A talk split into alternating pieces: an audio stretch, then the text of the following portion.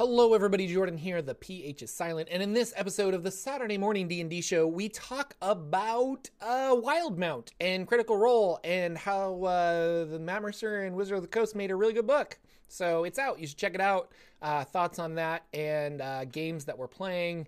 It's a lot of fun.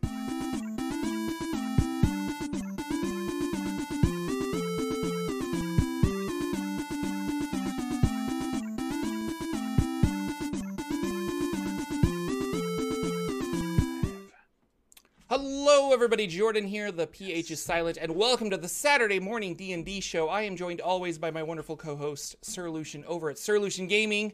Uh, and before we begin, I'm I'm dropping lots and lots of frames, so if you are having a bad uh, experience here, connect, uh, and by here I mean on YouTube, connect to uh, Lucian over there on Twitch, and you can catch the exact same show. I'm going to keep streaming-ish, I guess, but uh well yeah well I don't know what's going on, so I got I guess just bad news bears all around. Um but welcome, uh Lucian, how are you doing? I am doing great. I am uh hanging out and getting lots done. Um so far Twitch is being nice to me with I did buy that new router me and you had talked about a couple weeks ago, and that yeah. seems to have cleared up my my Twitch problems, but it's obvious that the internet might be getting used a little bit more than normal, so I wouldn't be surprised if many of us see some problems. So hopefully we'll have a nice smooth show. If not, the technical, we'll blame the internet for the technical problems. If not, yeah, I, I, it's weird. Cause like I haven't had this happen in a long time. Um, yeah. but, uh, I don't know. I just keep watching my frames drop and it's really bad. Um, but, uh, welcome. Yes. We talk about all things Dungeons and Dragons here, uh, on the, uh, Saturday Morning D and D Show, and, Uh, news and various other things in the world of D and D and just kind of tabletop R P Gs in general. And yeah. today, uh, we were going to talk about some, uh, a little book came out, a little, little a little, little book called Explorer's Guide to Wildemount. Uh, mm-hmm. and it is, uh, the Critical Role. No, it's not Tal'Dorei, but it's the Critical Role source book for the other continent that campaign two is taking place on. Right. Right. And the planet's called Exandria or something like that, I believe. Yes. Chat or the world is called us. Exandria. Right. So uh, not not a big Critical Role fan, really bad at the fact that I don't know anything about Critical Role. Uh, and But I, I did pick this up on D and D Beyond because I was curious, and I wanted, uh, the new spells looked really cool and some of the new races and things like that. So I wanted to check mm-hmm. it out. Uh, a lot of reprints. Like they kind of just took, oh, Air Genasi, and they reprinted that. So, so a lot of, uh, excuse me, my ear is itchy, but a lot of things that are, uh, that were released in other pack packages, uh, just got reprinted here. And I always feel weird about that, but it makes sense because, uh, fifth edition, Wizards of the Coast really wants fifth edition to be the P H B, like the player's handbook, plus something else. So, mm-hmm. uh, they're not going to, There, you know, like, aside from mechanics, I guess, because there's a lot of stuff that's like, this spell is found in Xanathar's Guide. But when it comes to races, they're they're really fine at reprinting stuff because, uh, like, why not, I guess? I don't know. Like, it, it helps you to be like, oh, I want to play a game of Critical Role. All I need is the Wildemount book and the Player's Handbook, and I can do that. So, no. And Cyberwolf is our resident uh, Critical Role expert, so he can fact-check anything we, we say that's totally off the wall. As he said there, Exandria is the planet. Tal'Dorei and Wildemount are the two continents that we know about. I don't know if there's any more that have been discussed. Um, and Skull Dixon even said they'll probably release a book for that first one. Well, actually, they did. You can buy a Tal'Dorei campaign book that was released not in conjunction with Wizards of the Coast, but it was one that Matt did put together, I'm thinking about two or three years ago at this point. So you can, if you want to, play on Tal'Dorei, or you can play on Exandria at this point. So or Wildemount, just, yeah. Or Wildemount, yeah. So just a show of hands in chat, uh, how many of you have bought the physical book, or how many of you went to and got it through D and D Beyond or electronics means, like you bought a P D F or something like that in some other way? So I'm just wondering how many people went out and got this physical book. They're going to put it on their shelf, so you guys can tell us about that in chat, because me, I'm thinking uh, our can our dungeon master bought it through um D and D Beyond, which is really seems to be a way many of us are leaning, because you're going to use it in the campaigns that you're playing, because you're playing some campaigns online, and it's great to be able to go in and make your character and all that stuff's there for you to use. I wonder if that gets to be so popular that somehow we start losing the books. Like, is there ever a point where we don't get printed books anymore? Um, that, no, really good question. I was interested in this, and it was arguably cheaper on D and D Beyond for me. Um, mm-hmm. And then with the content sharing that you can have with D and D Beyond, uh, my Dungeon Master is able to share a bunch of the books that I don't have. I have most of them physically, but I don't have all of them digitally. But between the two of us, we have just about all of them digitally. And so, uh, not, and we don't even play online. And that's the thing of it, is like, we all have phones or laptops or tablets, and that is our preferred method of playing, is to like sit down with those at the table, and we open mm-hmm. our laptops, and then we have, and I don't know, it's just really nice to not have a bunch of eraser marks and, and things like that. And so it's, I, I really like it, but, uh, yeah. And then going back to what you were saying about Tal'Dorei, uh, I'm excited for this book because Matt said, Matt Mercer said that, uh, this one, or the Tal'Dorei book, he was like, I was very inexperienced. I, I had the world, but I didn't really know how to lay out a book. And this time he has more experience, and he had the editors of Wizards of the Coast to help him. So it, mm-hmm. it is a more polished product, I think, is really cool. So, yeah. Yeah. I bought the Tal'Dorei book in print. It's on my shelf. Um, I enjoyed going through it. I enjoyed reading through the world of it. I liked the history of it. I even did a one-shot in it at one point, which was really fun to tie into a main kind of historical moment that happened many, many, many years back. And that was kind of cool. Um, and I've been reading through this one digitally wise. Um, and I've, I've noticed too, the artwork, there was a lot more artwork in the newer one, but that's just because I think when you're working with um, Wizards of the Coast, they like to fill their books with artwork. They have a lot of good artists, but there's a lot of good critter artists in this too. Mm-hmm. Um, and when, when me and Jordan say in the beginning, like, we're not fans of Critical Role. We are fans of Critical Role. We don't keep up with it enough to know all the minutia of Critical Role is what we, so we know some of the characters, and we, you know, we, we love how Matt plays the game and everything. We're fans of that. We're just, I can't keep up with, you know, where the current storyline is and what factions they're dealing with. And correct. I've heard Menagerie Coast, but I don't know much about Menagerie Coast, you know, like yeah. in that sense. But um, I, I think it's interesting. It's not the book I was hoping for this year. I'm happy that it's out there for a lot of people that love this book. I have been seeing lots of people playing campaigns in it. In fact, we'll hear more about somebody we know very close, maybe sitting in this show right now, could be playing in a campaign of Wildemount. Um, and I think there's been a lot of streams out there, and I've seen a lot of videos supporting it. I know I saw Ted, our, our friend of the show, Ted was doing a bunch of videos on it and kind of diving into the book and dissecting it, and really cool. And what I like about this one, there was some of this in Tal'Dorei a little bit, but you're right. This is a, a more polished product, and it has more for players and D Ms than the other one did. The other one really felt way more D M centric.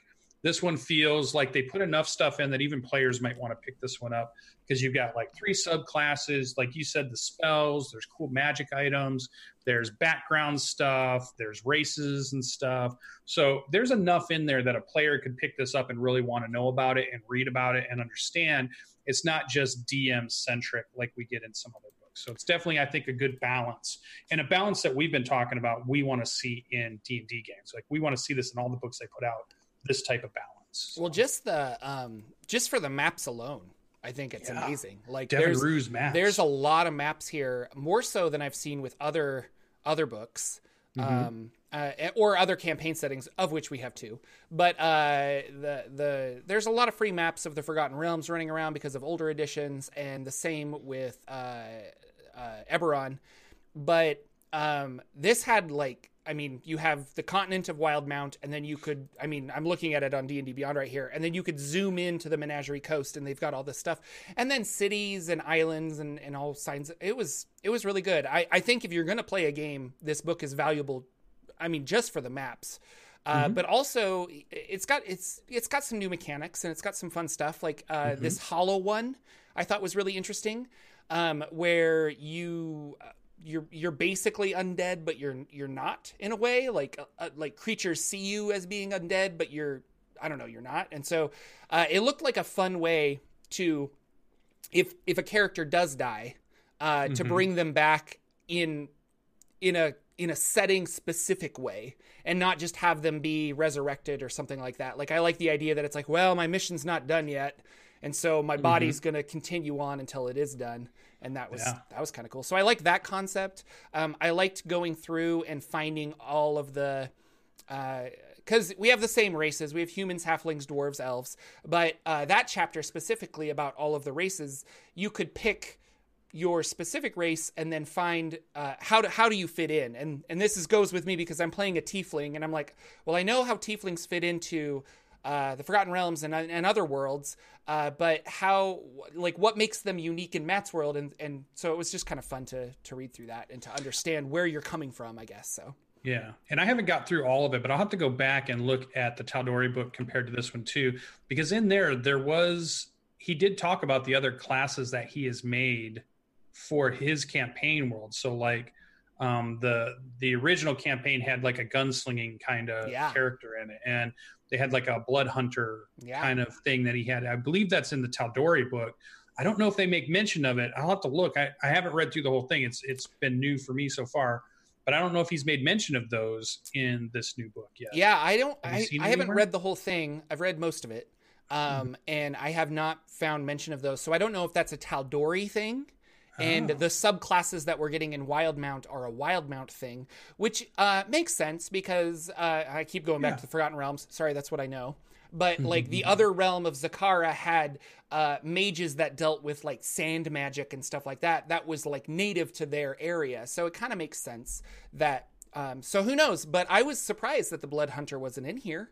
Mm-hmm. Um, I, I don't know. I was just really surprised. Yeah, but we do he's get, been keeping up with we, keeping that class going. Oh yeah, wow. yeah. It's in D and D Beyond. Like you could play it. We have one in a in a game that yeah. I just started a couple a uh, couple days ago.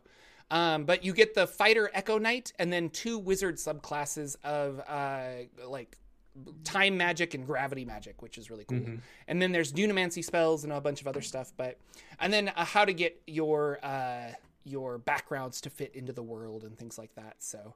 Yeah. Um, I don't know. Hard. It's it's really fleshed out, and I know that he has, uh, like, if I was if I was Matt Mercer, I would be feeling a lot of pressure to uh, make sure that my world was fleshed out because so many people are invested in it. Yeah. So it makes sense that he has every little minutia understood. Uh, but it's it's kind of cool. I mean, this is kind of the dream for a lot of.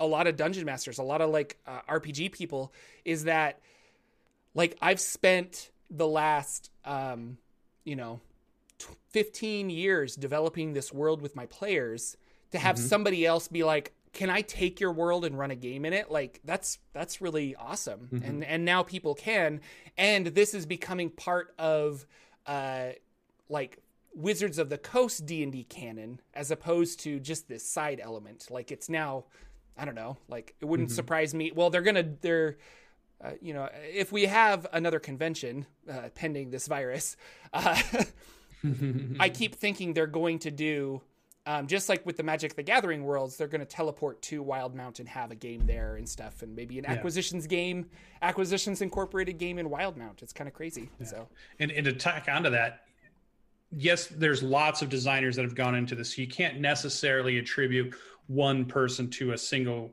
world, but in a lot of ways we kind of do that, where we'll say like Greyhawk was really kind of Gary Gygax's campaign world that was fleshed out.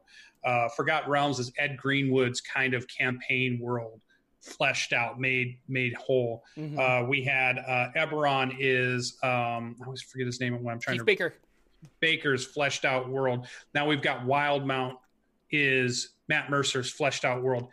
We don't even have a fleshed out world for Chris Perkins. Has never got yeah. to do his own thing. Jeremy Crawford, Dark Sun. I don't know who they would have attributed Dark Sun to, but it might have been like Monty Cook or mm. that group of creators that was that was happening during the Planescape era. That might have been those people. Um, I don't know if I've never heard a name attached to them like the other ones have been attached to. Like they were their campaign world, and then they yeah. were fleshed out into books so other people could play in them. It says uh, uh, Timothy Brown and Troy Denning. Okay, see, names that we yeah. just don't don't pop up very often. So it's interesting. Like I like this, but I really hope that Dungeons and Dragons lets Chris Perkins and um, Jeremy Crawford create a campaign setting that is their name attached to it. It is their campaign world that they have brought to life. Because I would love to see, I mean, they are very creative people. They've been with Dungeons and Dragons for a very long time. It would seem like, you know, they would, it would be awesome to give them that same chance that they've just given Matt. They've given, you know, Ed, they've given Gary just did it because he, he built the game. But, you know, it'd be interesting to see what that world would be like. Yeah, I, I, I've always wanted for them to take uh, Dragonborn and and Tieflings and all of these races and all of these this magic and build a world around that, as opposed to trying to fit Dragonborn into the Forgotten Realms or into these other worlds and things like that. Mm-hmm. And and I applaud Eberron for being like, we don't have Tieflings. We don't have Dragonborn, like, like mm-hmm. just limiting, like the, these races don't exist. If you want to play one of them, you can figure out a way uh, because there's lots of like weird underground magics from the world below that could uh, create such a creature, but then allow that creature to be unique. Like there is one tiefling. There's not, you know, a, a, a race of them everywhere. So mm-hmm. I don't know. It's uh, uh now I'm reading about Dark Sun, so I need to get out of this wiki. That's a the, a yeah. hole I don't need to go down. Uh, but it's yeah, it's really cool. Uh, I I like this book so far a lot. Um, mm-hmm. And we'll get into this later towards the end of our show. But uh, I got invited to play in a Wildemount game. And if you follow me on Twitter, uh, it was last Saturday and I was tweeting and I'm just like, I have no idea where I am or what's happening. And like, there's just a city of the drow, but they're on the surface and I'm like, what? And so uh, we we're running around having a good time. Um, but uh, I'm excited to play around with some of these new spells, I guess. That'll be really yeah. cool. So, well, and with new campaigns like this, it's always cool because sometimes they they flip the known things about a race around. Especially Eberron did it with halflings, and I thought it was the orcs are a little bit different here in uh, Xandria, yeah. or the, even drow possibly are different than how they're handled in Forgotten Realms as far as what their stats are, what their culture is like, and all these other things. It, it could almost be like playing something very different, even though the word drow is the same in the two worlds. Mm-hmm. They could be very different types of things, so that gives you another option to to role play something different, something you haven't got to role play before. Case in point, uh, something I really love about the Wildemount book is uh, Matt's take on goblins. Um, so specifically, uh, when I read through this, uh, goblins are, uh, the, the god Bane had has worked his evil into the goblin race, and so they have a curse upon them. But mm-hmm. if you take a goblin as a as an infant, and if you cast uh, Remove Curse on it, and it scores a high enough wisdom saving throw, the curse of Bane is removed from that goblin, and they are not they are now not innately evil. Like, it's the god that's destroying this race. And so it's interesting because it's like, well, that's there you're not really evil, but you, you know, you're you're tied to this evil god for some reason. But if we can separate that from you, you could you could grow in your natural environment, and then you're just, you're a free person. So they're really mm-hmm. like enslaved to evil in this way. And I thought that was really cool, rather than, uh, nope, all goblins are evil and they have an evil god and they blah, blah, blah, you know, and things. Mm-hmm. And in Forgotten Realms, like, orcs are evil and orcs have an evil god and things like that. But you're right. In Eberron, uh, orcs are just misunderstood. They're more in tune with nature. They're not, mm-hmm. they're the druids of the world of Eberron. Um, right. And, and yeah, and so I, I thought the goblins were really cool, and that there's a, there's, there's a, a, a an area in uh, mm-hmm. goblin society. Oh yeah. The, the Luxon Beacon. Um, and if you are a goblin kin born within a hundred miles of this beacon, um, you are, sh- you are shielded from Bane's corruption. And so there's like a whole city of, like, you know, not, not necessarily good, but not like bloodthirsty, evil goblin kin. And, Mm-hmm. So I that was really cool. Like, I like that a lot. So it really allows you to play bugbears and hobgoblins and goblins and stuff like that. Uh, I better, I guess, you know, more. It's more interesting that to me. So, yeah. Mm-hmm. Anyway, Very sorry. Cool. I liked that a lot. Well, if anybody out there is thinking, well, maybe it's something I want, or maybe it's something um, I'm interested in, but I don't know if I really want to spend the money, fear not, because they just allowed you to play one of the free adventures from it, because we're all kind of trapped at home. Yeah. And so you can go take a look at it. I believe it's on D and D Beyond that lets you play through the adventure. And no, uh, they teamed up with Critical Role. Oh, so it's just so, on their website, or where, no, where no. do you get so, it? No, no. So uh, Explorer's Guide to Wildemount, uh, the adventure is in the the book. Um, so if you get the book, you have the adventure in it. But uh, there's like uh, four or five adventures in Wildemount, I want to say. Yeah, um, four, I believe. Yeah, yeah, yeah. So there's four. So one of them, uh, they teamed up with Roll twenty. And uh, you can, uh, and you guys can Google this. I'm sure you'll find it. But uh, it's uh, it's the Frozen Stick adventure. Um, and you get maps and you get a bunch of other stuff. It's a, a level one one shot, and they they're just giving it away for free. And that's yeah, cool. That's a cool pub. I mean, that's a cool publicity thing. But at the same time, uh, this is actually, I, I believe they did that because everybody's trapped inside. And Roll twenty's like, hey, let's get some more people playing D and D online so that, you know, yeah. we're not spreading a virus around and blah, blah, blah. Mm-hmm. Um, so uh, head over to Roll twenty and you can uh, check out at least this adventure and see if you're interested in the world of uh, Wildemount. So, yeah. Yeah, very cool. And that it could maybe, if you like it enough, that might be the the reason you go and buy the book. Or if it's just okay and you're like, okay, that's no big deal, save your money and maybe you'll buy out the next book, which is what my favorite one, we're coming to that, is the one I'm excited for. But um so that was about, I mean, I'm still reading through it. I think it's interesting. I will probably be watching some of the online um, games being played in it. We'll hear about your campaign throughout the next few weeks. Is your campaign, maybe we'll jump ahead just for a yeah. second. Is yours a long campaign? Do you think? Do you guys have a time limit on yours? Um, at this point? You know, we don't have a time limit, so I so think it's, I think it's just kind of it, yeah. We'll go tell, and it's it's a custom game. We're not playing the one shots. Uh, he's he's making a custom game, um, and this was the first time that uh, I actually had a D M do this. So uh, Nathan, my D M, wrote down like four or five uh, jumping off points.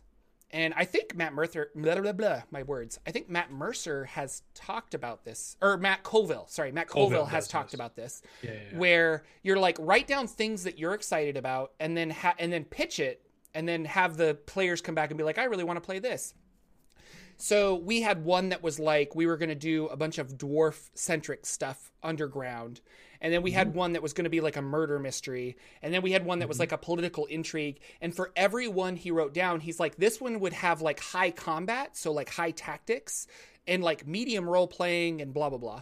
And then this one would have high role-playing, but like the tactics would be like, I don't know, we'd have a fight every so often, but like more you're exploring the world and, and uncovering mysteries and solving puzzles. Um, and that was really fun. So we all gave our input about what kind of game we wanted to play. And then mm-hmm. we got to pick which one we wanted and we voted. And, and so we, we were playing the one that we're currently playing. Uh, mm-hmm. And so that was really fun. So... But no time limit set. There, yeah, no time limit. Uh, we started at level three, which I'm thankful for because I'm like, uh, level one is just so, so, well, I'll get into that a little bit later too. But I'm like, oh my gosh, level one is hard. Because uh, I'm just like, I want things to do and I don't have abilities yet. It's real tough. Um, so we're level three. I'm a tiefling conjuration wizard. Uh, and I don't think I, did I tell you about this as well? Um, Hero Forge. Uh, Nathan's friend, my D M Nathan, has a uh, uh, access to a three D printer, and nice. So he said, "Make your make your character on Hero Forge, and we'll buy the the print, and then my friend will print it, and he's like, I'll paint it, and we'll have custom minis for this campaign." And well, so now it's it's awesome, but like think about when your character dies. I'm just oh, like yeah. I'm so invested in my wizard now that I'm like, he can't die. Like, I yeah. know, like I need him to live because I'm just like, I've got this cool mini and I've got this other mm-hmm. stuff. So apparently the minis are done. We didn't have them last week because they were still printing, but uh, he's been viciously painting them because he's a big, uh, he's into miniature painting. And so yeah, uh, that Hero yeah. Forge stuff is really cool. They're Kickstarter really cool. to do colored plastic Hero yeah. Forge, uh, professionally painted stuff. Yep. And they're getting to the point where you can just about make any type of character you want that represents the character yeah. you're playing. Game. That's such a cool thing that they're doing. It's really, really cool. So and my, that you can buy the printing thing so you can do it yourself. Yeah, yeah. You can buy the file and then print it yourself. So, yeah. uh, but it's the the one thing, and, and Hero Forge, if you're listening, I want to talk to you about familiars.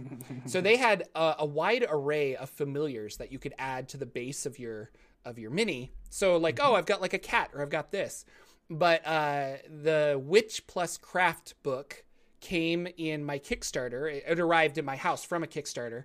And in that book, it has alternate familiars. And one of the familiars is a piggy bank. And mm-hmm. you literally can, uh, like if you put a pile of coins down, the piggy bank will run up and eat them.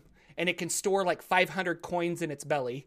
Uh, and when you dismiss your familiar, those coins are stored in the extra dimensional space. So I really wanted to use that, and my D M said I could as a familiar.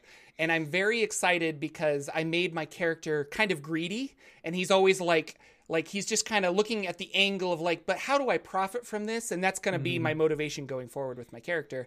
Uh, and I think it ties into having this silly little piggy bank. Um, but Hero Forge, you didn't have a pig. I wanted a pig familiar so bad, so I had to go with like a little treasure chest or something at my feet instead of a pig, but I was really sad, so I might have to go buy a little pig familiar uh, separately. Yeah, and there's going to be like, like somebody has three D printed a, a little pig yeah. figure.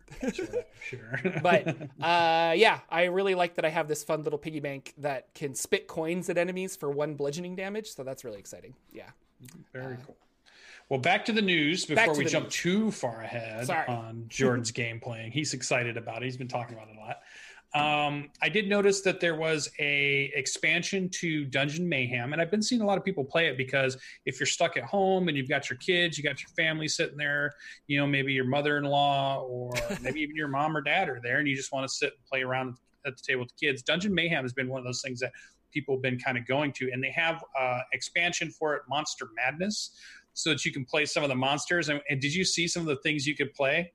Yeah, I'm looking at it right now. Actually, I was, there's that, like a yeah. uh, a beholder and a mind flare and a gelatinous yeah, read cube. The names though. Yeah, read the yeah. names. That's so, the good thing. Doctor Tentaclus and yes. uh, Blorp, the gelatinous cube, Blorp. and uh, Mimi Leche, which is yeah. a mimic chair. Yeah. So Lord Cinderpuff, which is a uh, dragon. So that's fun. Yeah, yeah, it's really cool. Uh, I have not played this really... game, but it is it's D and D themed, so it's kind of fun yes. to play with the monsters you're familiar with and things like mm-hmm. that. So, but yeah, good artwork on the cards. Yeah. Definitely very family centric. You can play it with even younger kids. Uh, my Dungeon Master has several children that he they love playing it, and they love this new monster thing because apparently his kids like the monsters more than they like the heroes. That's so, that's so they're, they're all about them. Like his his daughter is like in love with beholders, so they have beholder stuff. Animals and oh, they have, cute. you know, all kinds of stuff. So she loves that, and so he was always talking about it. So I thought that's a cool thing. So if you see it out there, you're looking for a fun D and D themed card game, um, you can check that out. Either the expansion to Dungeon Mayhem, which is fun, or Monsters Madness is the is the part to it. That was kind of cool. Um, for those of you, it came out probably last week, and we didn't talk about it. I didn't put it on our show notes. I forgot it. But the Dragon Plus issue number thirty is out, and there's a lot of good stuff in this issue. Um, this time around, there, there's definitely a lot of stuff that talks about Wildemount, but there's also some, because we're in the year of the rat, they did a lot of deep dive stuff on rat adventures or rats over the time of Dungeons and Dragons and different types of rats and things like that. And then um, they, they have lots of good artwork in there. There's lots of good free maps in there. There's a free um, adventure in there. So if you haven't checked out Dragon Plus magazine, definitely go out and do that. Bart Carroll does a really good job bringing that together because we used to have Dragon as a magazine, and and it was something that really helped supplement games back in the eighties and nineties, but kind of print magazines went away. Mm-hmm. Where you get the digital version of that is really the thing keeping it going, like Zines or you know digital versions of magazines uh, is a good way to just introduce more elements to your mm-hmm. your game. And there was um there's an article in there about they asked an artist to kind of refresh some of the drawings from the Fiend Folio, and I love the Fiend Folio. The Fiend Folio book is what got me into Dungeons and Dragons. Nice. When I saw that artwork, I was just like, I'm I love this stuff. I, I love it so much. And uh there he did some redrawings of them, and they look so good. And and he's like, I'm so surprised that some of these haven't already been remastered or re not even mastered, because the old artwork was really evocative, but nobody's reprinted them in future books, you know, like yeah. these other cool things. And he's like, so I got a chance to do a Blindheim or something, you know, something really cool. Um, so I just thought that was really good. Check that, that uh, Dragon Plus magazine issue number thirty is out. You can check that out. So we also, I wanted to put in our show notes because we keep forgetting, number one, the name of the book that we I want, but Mythic Odysseys of Theros, which we kept We just knew it was Theros. We couldn't remember. Yeah, we just kept saying Theros, I guess. Yeah. June second release. Let's put that on our calendars. June second. So we've got um, at least a couple months yet before we get to it, but it is the Greek-inspired expansion of uh, Magic the Gathering. It has some fantastic artwork that I've already seen with it. Mm-hmm. Um, we're going to get two new subclasses for sure, and I'm sure they're going to tell us more about what we're going to get with this as we get closer and closer the to Satyr the Satyr race. Um, lots yeah. of lots of yeah, uh, Greek mythology-esque stuff. So so really yeah. good stuff. I'm new really monsters, excited yeah. for it. I feel like this. If you're a big Dragonlance fan, you could lean into this world. If there's some Dragonlance like stuff to it, adjacent to it, but also classical myth adjacent. So if you want to do Odyssey, Jason and the Odyssey, you want to, you know, you want to do um, Clash of the Titans yeah. style game. You want to do those kinds of things. I think this would be a really good book. I can't wait to see it. I loved Guildmaster's Guide to Ravnica, so I'll be very interested in Mythic Odysseys of Theros and see how it works. Um, I tried to look up Baldur's Gate three release date. It has not been announced yet, but it, it's supposed to go to early access sometime in twenty twenty. Yeah. So if it doesn't get pushed, which we know video games can, and that has happened, we hopefully will be seeing early access on Steam sometime later this year, but we'll see how that goes, because all of the trailers I've seen and all the gameplay videos, it's something that I'm really interested in trying to get for us to play. I think it'd be cool co-op. It's very Divinity, uh, Original Sin kind of mm-hmm. isometric, top-down, um, turn-based Baldur's Gate game, you know, like the kind of stuff that we all we all know and understand from playing early flares. Computer games. Yeah, mind flayers. I love my, this is the best bad guy ever. Mind flayers, I love them. Then another one I didn't even know about. Um, I just happened to see this. It was called. It's by Dice Masters, and it's called Trouble in Waterdeep, and it's called a dice building game. Now I I know card building games. Me and you got to play mm-hmm. at Gen Con. We played the the Marvel card building game. We had this really fun time sitting at the hotel with Cyberwolf and Greybeard and me and you, and we were playing, you know, this cool kind of card build deck building game where mm-hmm. as you go through, you keep adding cards to your deck, you make it more powerful, and you're fighting villains and really cool stuff. I hadn't even realized there was a dice building style of game out there, and you could even play a Dungeons and Dragons dice style game. So I'm interested in seeing this. This might be one of those I try to find when I go to Gen Con. I'm hoping it's still on. I'm hoping yeah. we're all going. I'm hoping that's happening. It might go on my list of something to find out in the Gen Con show floor to see if I can pick up a copy of this dice building game. Maybe hopefully they'll so, be there. That I can find uh, it. If it's the game I'm thinking of, uh, I've, I tried the Marvel version, and uh, there's like a base game you can buy, but the idea is that you get uh, uh, sealed packages, kind of like Magic the Gathering boosters. And so you buy that and you're like, oh, sweet, I got a Venom, or, oh, I got this, you know, I got a Spider-Man. And then it comes with dice.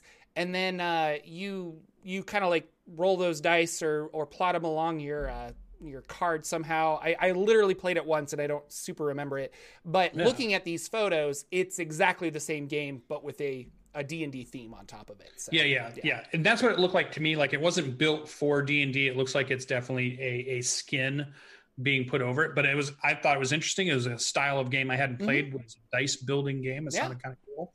So it's, it's something I definitely thought I would look into. And they did mention it in um, the Dragon magazine too. If you want to see all the, the new products that are released and coming out, they go through each and every one of them in Dragon Plus magazine so far. So we haven't seen mm-hmm. anything Um, announced yet. That oh, that gold waiting. edition of Eberron Rising from the Last War from Beetle and Grimm. Yeah, they show that in uh, uh, the the um, issue thirty here of the of the magazine, and man, there's just like some cool stuff.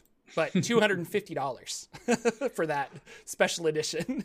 yeah, yeah, you got to put some money down for Beetle and Grimm's. That's there for was sure. a, there was a, a, another podcast I listened to. They were doing an unboxing of it and. Uh, on their YouTube channel, and it, it looked really cool, but I was yeah, like, man, it's cool. Just real expensive.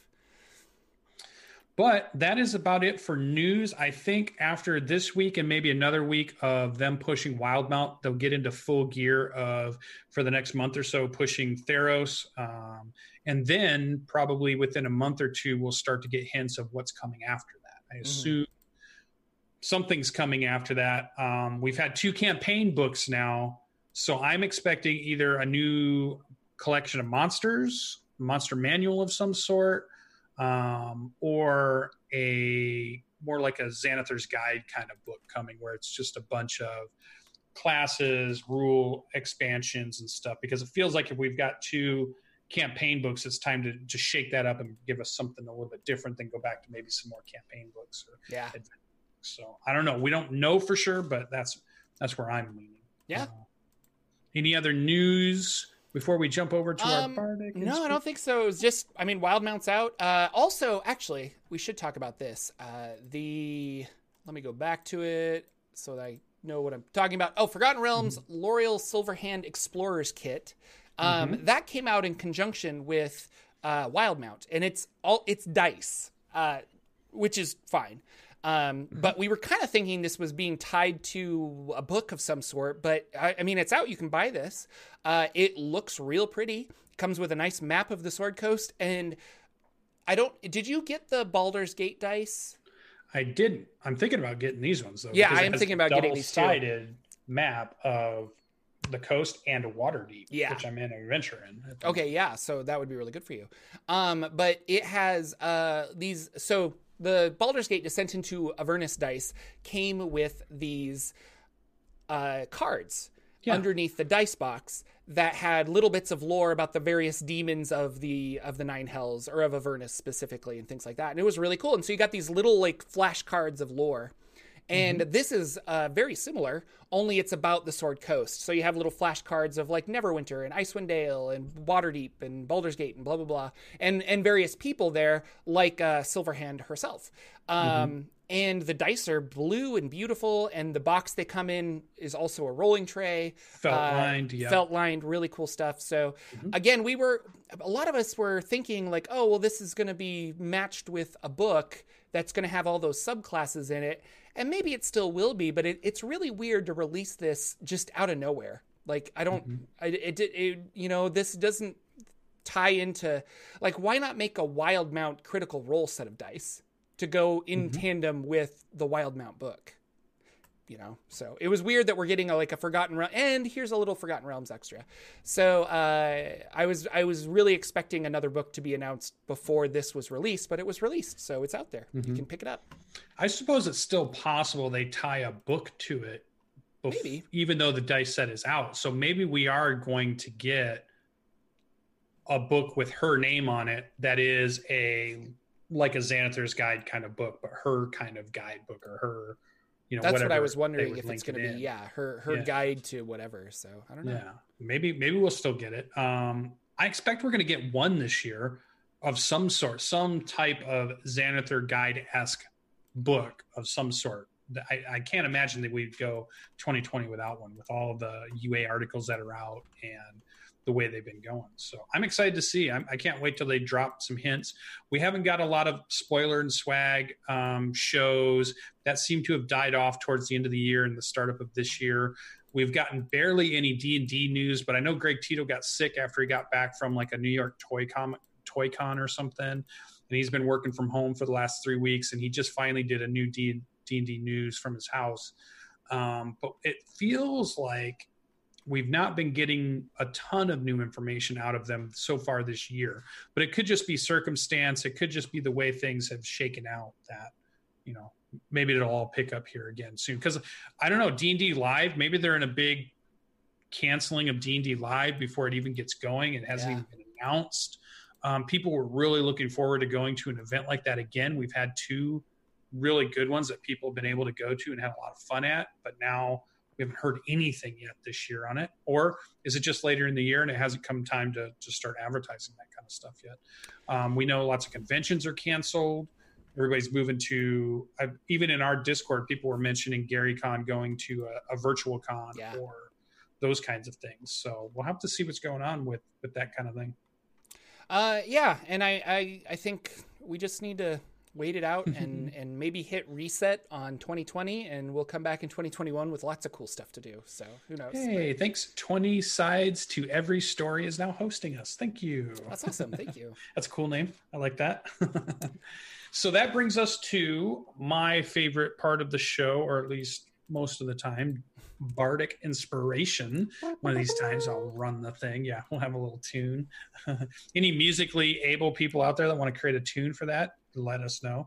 Um, but Bardic Inspiration is this little slot I like to throw in where we throw out a, a very, a, almost like a one sentence pitch or a one sentence idea to maybe kick off a campaign or maybe some adventures or, or maybe some rule change ideas to just give the dungeon masters and the game masters out there something to think about and say, oh, you know what? I might try something like that. Mm-hmm. So I went with, this isn't, this is an oldie, but a goodie. This is maybe showing my age. I don't know how many of you probably have seen this movie. Maybe you've just heard of it. Invasion of the Body Snatchers. Do you remember this old movie, Jordan? You ever watched this old movie? Um, I'm trying to, I don't, I, I get this and Pod People confused. It's, I, it's, I've seen it is Pod basically, People, yeah. But I don't think I've seen this one.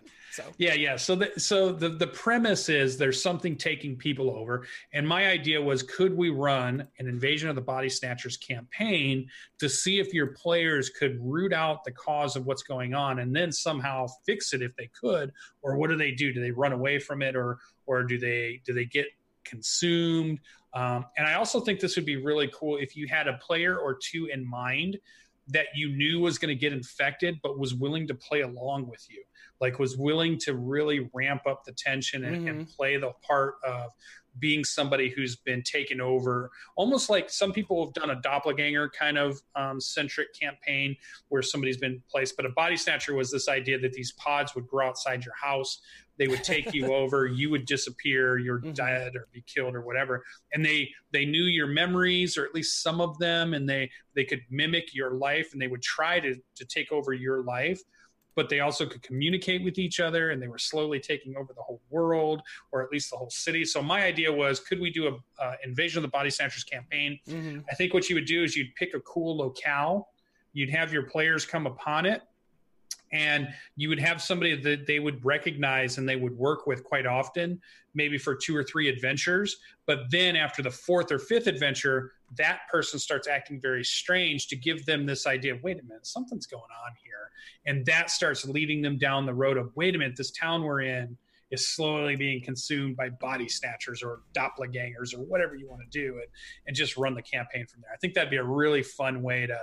Um, to try to mess with your characters a little bit, mess with N P Cs, and a real mystery, real try to keep the, um, even like, remember John Carpenter's The Thing was yeah. really that way. The alien came in, it mimicked somebody else, and it tried to stay within until it could get to a bigger um, population. Uh, yeah. Population to then really go.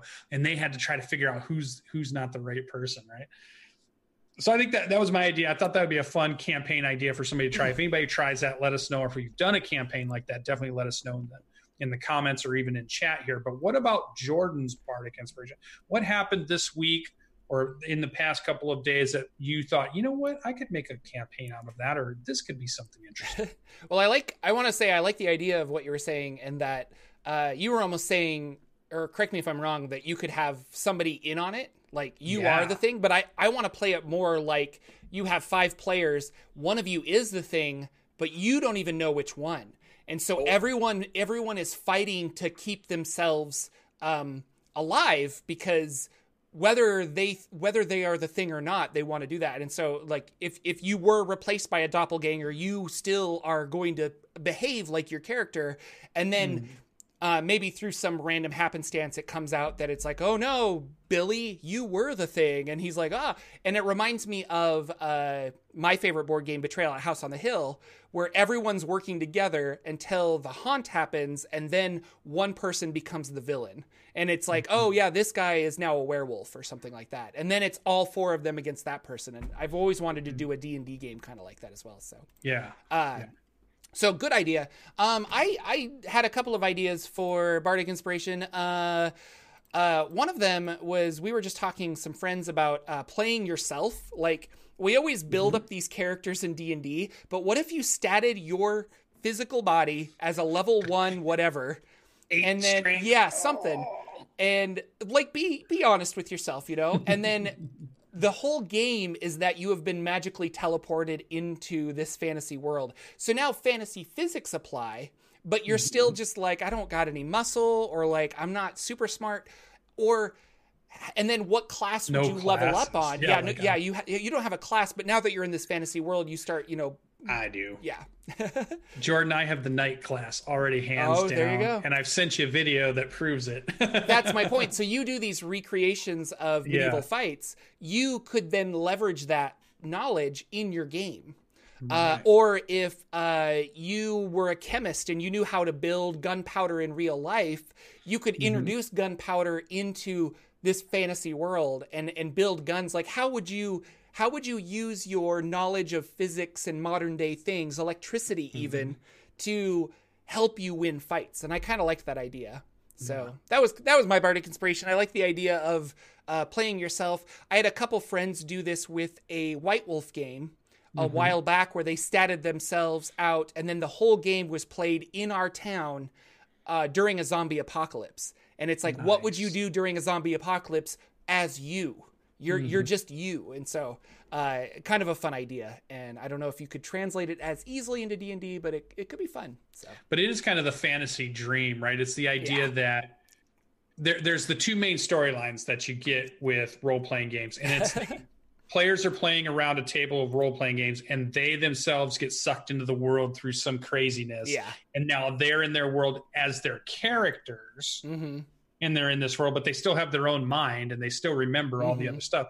Or it's the other one where they just, they themselves have been sucked in and they, they don't have any of their special abilities, but now they're in this world that they're so vested into. And those are really fun stories. I mean, I read lots of books that have that kind of storyline into it.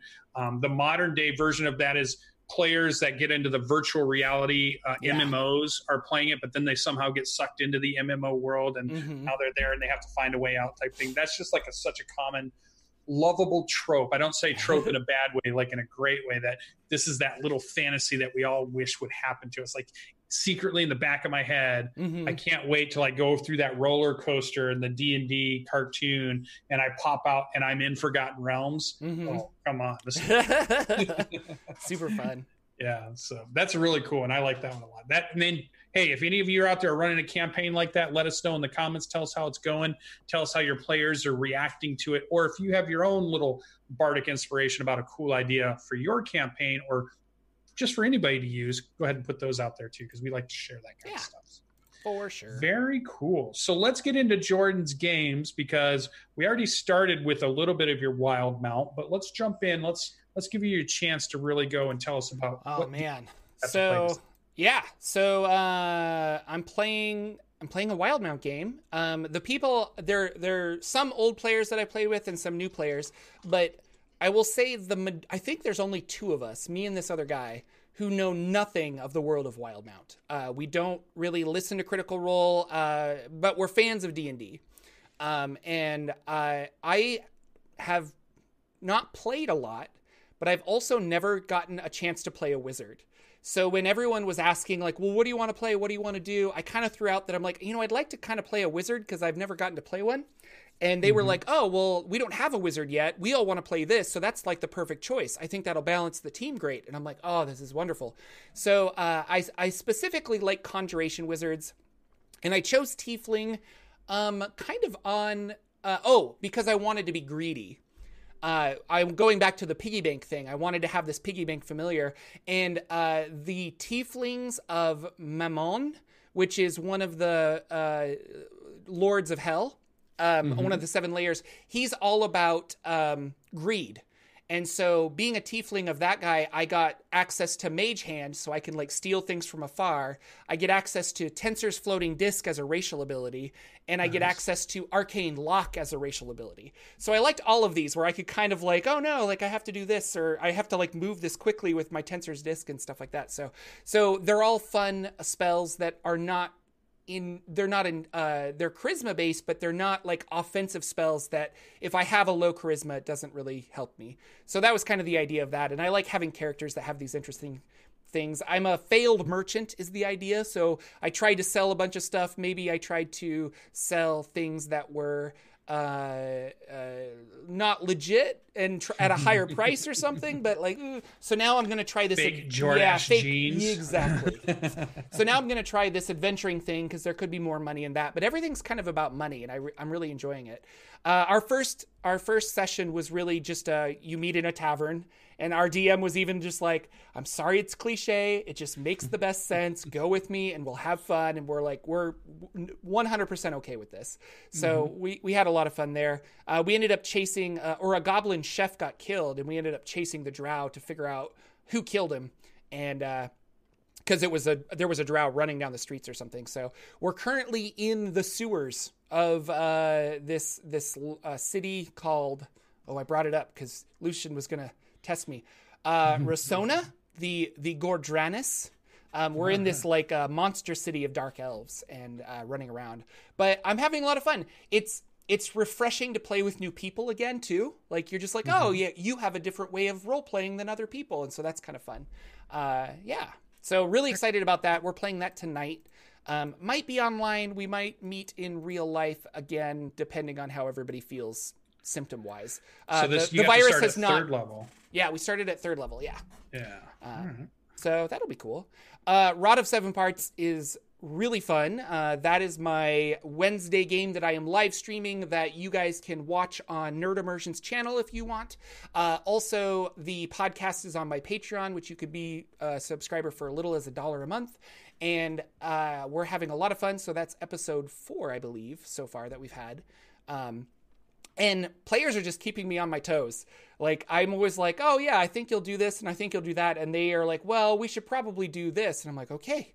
And uh, it's a lot of improv on my my side, but I'm having a lot of fun with it. And it's really fun that players are so uh, invested, and some of the best role play I've had in a game personally, because these guys mm-hmm. just want to talk to each other in character. And they, they created backstories that they knew each other from previous missions and things like that. So uh, we're having so much fun. Currently, they are mm-hmm. in the Underdark, uh, and they've uncovered an aboleth in a slime cocoon with a mind-controlled drow mage looking for more segments of this uh, this Rod of Seven Parts. Um, should be really, really fun. Uh, Very cool. Yeah. And then my last thing is uh, we have a brand new Dungeon Master who wanted to try a new game, and he had a concept from a supplement that uh, is out on the D Ms Guild called The Weird and Wild, and that's Weird, W R W Y R D, Weird and Wild. And this supplement is about playing kind of a a really harsh survival game in like a, a creepy, dark, magical forest. And so he wants to do low magic and uh, just like, how do you survive in these woods? Um, so we started out at level one, and this was a this was a game that we usually play at our friend's house, but uh, we decided to try it over Google Hangouts, which worked out really well, and it was a lot of fun. Um, and I decided to play a fallen Azamar uh, fighter. Uh, and I, uh, I, Seven, my Warforged, was a fighter, but I was like, I don't know. There's lots of different flavors of fighters. I guess I'll play a fighter.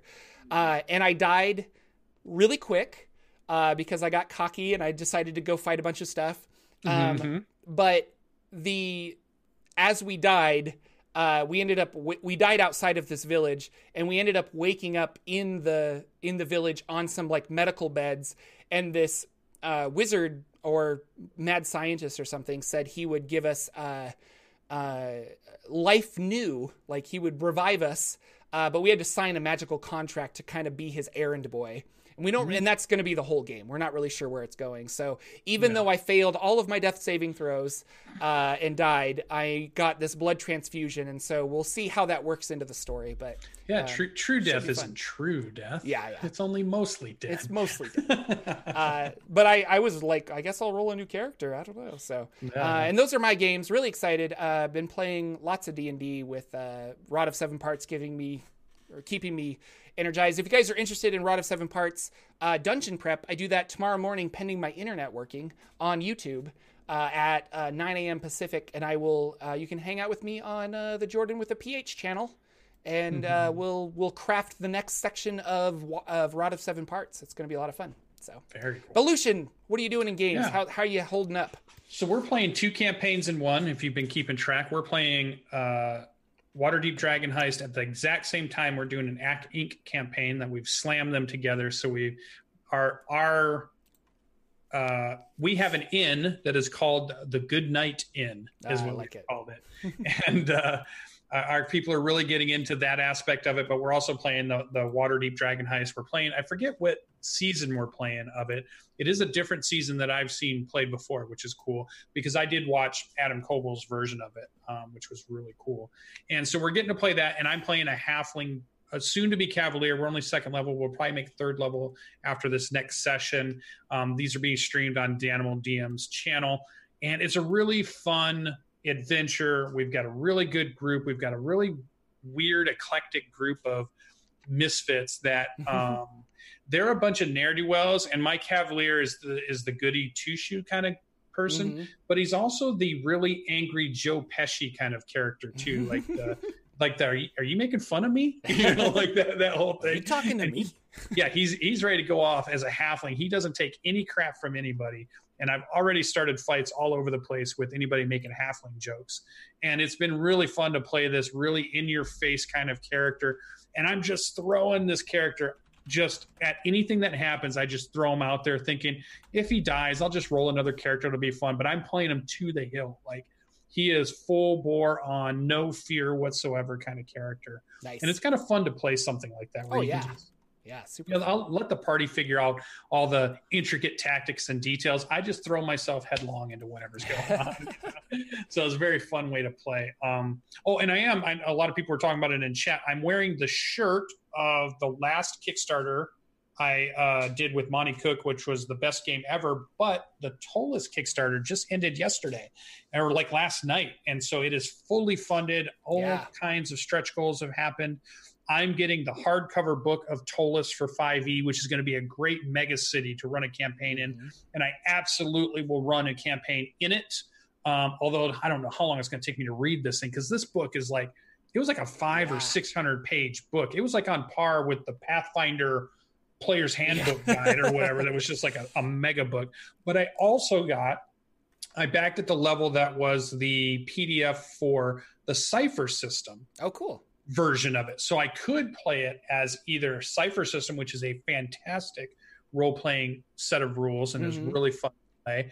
Um, also versus, or I could, I'm going to have the full physical book in the five E version, which is going to be great. I'm definitely nice. going to Nice. Run it. So that is just yeah. Happening. I'm. I it was it was a little too rich for my blood. I was really yeah. excited for it, but I was like, I oh, to get the physical book, you had to spend a little bit more than I was anticipating. So I think when it does come out, I'm going to pick up the the P D F yeah, for sure. Yeah, um, yeah. But uh, because it looks really cool, like it just mm-hmm. yeah. And Monty Cook is obviously a fantastic. Yeah, I love it. Uh, so our campaign's going great. It's just starting out. It's the only thing I've been doing for the week um, with my new job.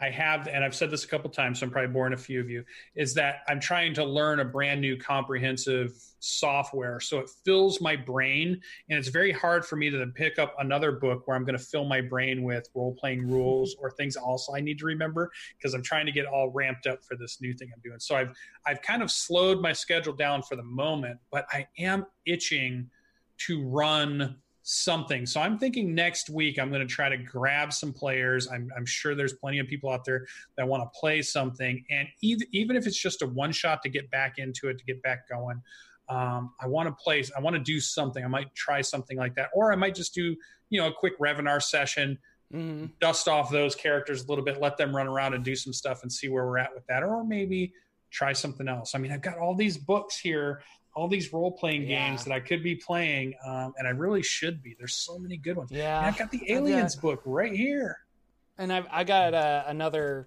I've got I've got some uh, Amazon money that I've been wanting to, and I'm mm-hmm. like, should I get another another um, role-playing book that well, I, I love won't have time to them. Play? But yeah, I love reading through role-playing books. I love reading mechanics and classes, and then how the worlds are going to work and what new dice system they're going to use, or mm-hmm. what mechanic. Maybe they have card mechanic of some sort, or they have, you know, a dice mechanic that I hadn't seen, or there's all these different things. And there's so many creative ways to play role-playing games out there um, that I'm excited to just keep reading about them. But I need to find more people that I can play with them, you know, like, cause everybody's, I still, you can find five E players, just shake a stick and you'll hit one, you know, you'll hit yeah. ten of them, but finding players for the other games typically can be a little bit harder. Now I do have a Monday night game coming up that is going to be a Savage Worlds game. So if you haven't played oh, in wow, the Savage okay. Worlds yeah. role-playing system, I will be doing that here pretty soon.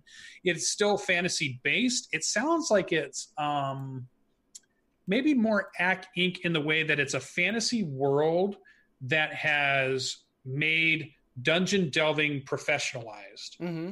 Like the you, you're a professional dungeon delver as a job, mm-hmm. and you work for a company that goes and does this, but it's in still a fantasy magical world. So it's going to okay. be very, and I think they've also turned it into a, almost like an arena sport that okay. people can come and sit on the outsides and watch the, the professional dungeon delvers go through the dungeon or whatever in hmm. a Coliseum kind of thing. So a very interesting mix of, of different, um, you know, Roman gladiator mm-hmm. kind of sports, um, fantasy worlds, magic, Um, corporations and teams, all that stuff just mixing in. Blood Bowl-ish kind of uh, thing, if anybody played that Blood Bowl or Guild Ball or any of that kind of stuff. So that's, I'm looking forward to that when there's when I got more information about that. And I don't think it'll be streamed, but I definitely, what'll be cool about that is I'll be able to talk about it on the show, and there won't be any spoilers because there'll be no show being streamed. So I can just talk about it as as I want. I try not to spoil Waterdeep in case some of you are going to go back and play it. And I try not to spoil the A C T Incorporated book too much in case you guys are going to go buy it and use it. Um, I think we're going from Waterdeep into um, Dungeon of the Mad Mage. So I might okay. also get to do the Mega Dungeon, which I want so much because I am such a Mega Dungeon fan. I know not everybody loves that. Like, not everybody loves session after session of crawling through tunnels and combat, but I love it. I live for that stuff. Mm-hmm. So. No, that has really been... Good. My gaming thus far, and hopefully we're going to ramp up to it, but I don't want to go over too much or Jordan gets mad at me, so I'll let him wrap it up. Uh yeah, thank you guys so much. No, it's really exciting. Uh your games sound fun. I like the idea of the acquisitions incorporated with Waterdeep. I think that's really cool. So you would love this game, I bet. Yeah, so much. And the players that are in it, oh my and God. I wanted to do uh, acquisitions incorporated with uh yeah, we invited you to this game. Well, with Ghosts of Saltmarsh, I wanted to do that, but um, but no, yeah, it would have been fun. Sorry. Sorry. Sorry. Uh, thank you guys so much for watching. Sorry about my uh, internet. I'm going to reset my router and see if that fixes anything. Uh, but we, uh, yes, thank you so much for coming out, watching us on Twitch and YouTube. Uh, very excited to always have you. Uh, we will be back next week with a special guest on the Saturday Morning D and D show. So stay tuned for that. It'll be a lot of fun, uh, pending my, uh, my internet working. Uh, and with that, uh, like, share, subscribe, and we'll see you all next week. Goodbye, everybody. Bye. Our intro and outro music is eight-Bit March by Twin Musicom, licensed under Creative Commons. Check out their website at w w w dot twin musicom dot org.